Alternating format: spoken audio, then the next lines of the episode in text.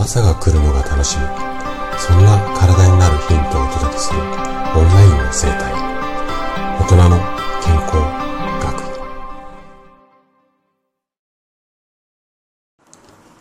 おはようございます。高田です。毎週日曜日は心の時間ということで朗読をしています。で今日ね朗読する作品がミクロマコさんの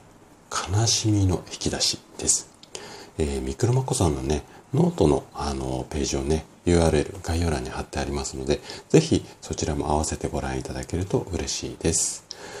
今回のね、作品に触れた時に、とてもこう、強く感じたのが、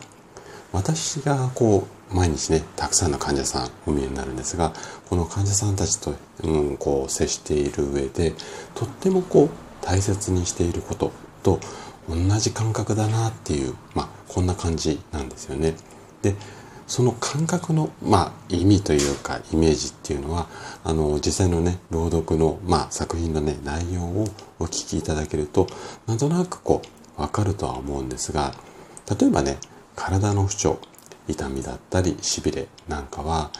心だったり体の SOS 要は悲鳴を上げてる状態なんですよね。でその悲鳴を上げた時の心だったり体の引き出しは乱れていたり、うん、汚れていたり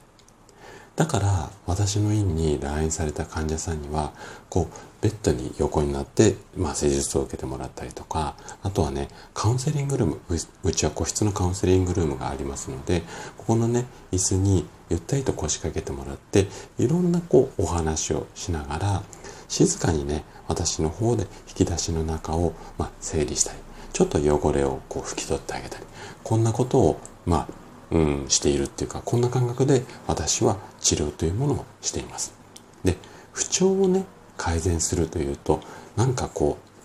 う私が「えいや!」って言ってこうゴッドハンドで引き出しのこう形だったり色を変えてしまうで元通りにしてで直していくとかくねそんなこう大きなことっていうか大げさなことうんまあお医者さん私の場合は治療家なんですが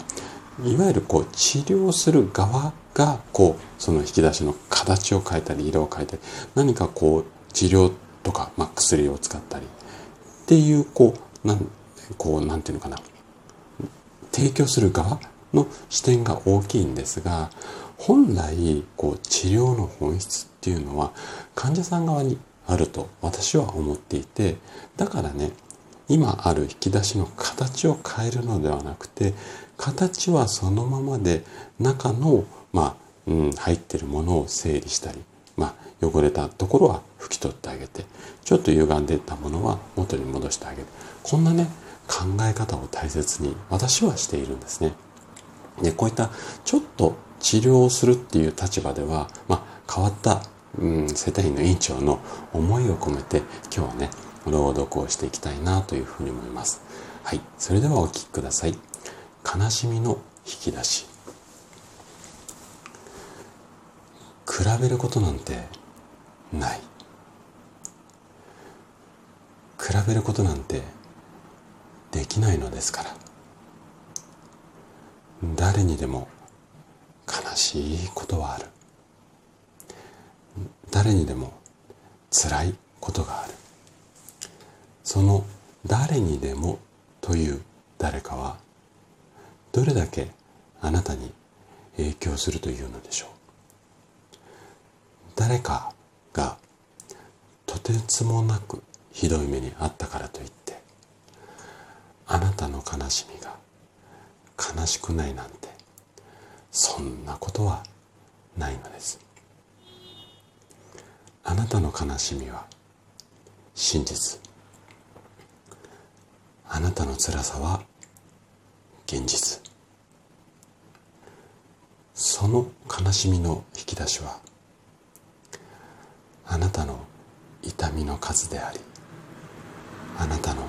優しさの数。認めてあげてほしい。今自分が傷ついているということ。今のあなたの感情をその先にきっ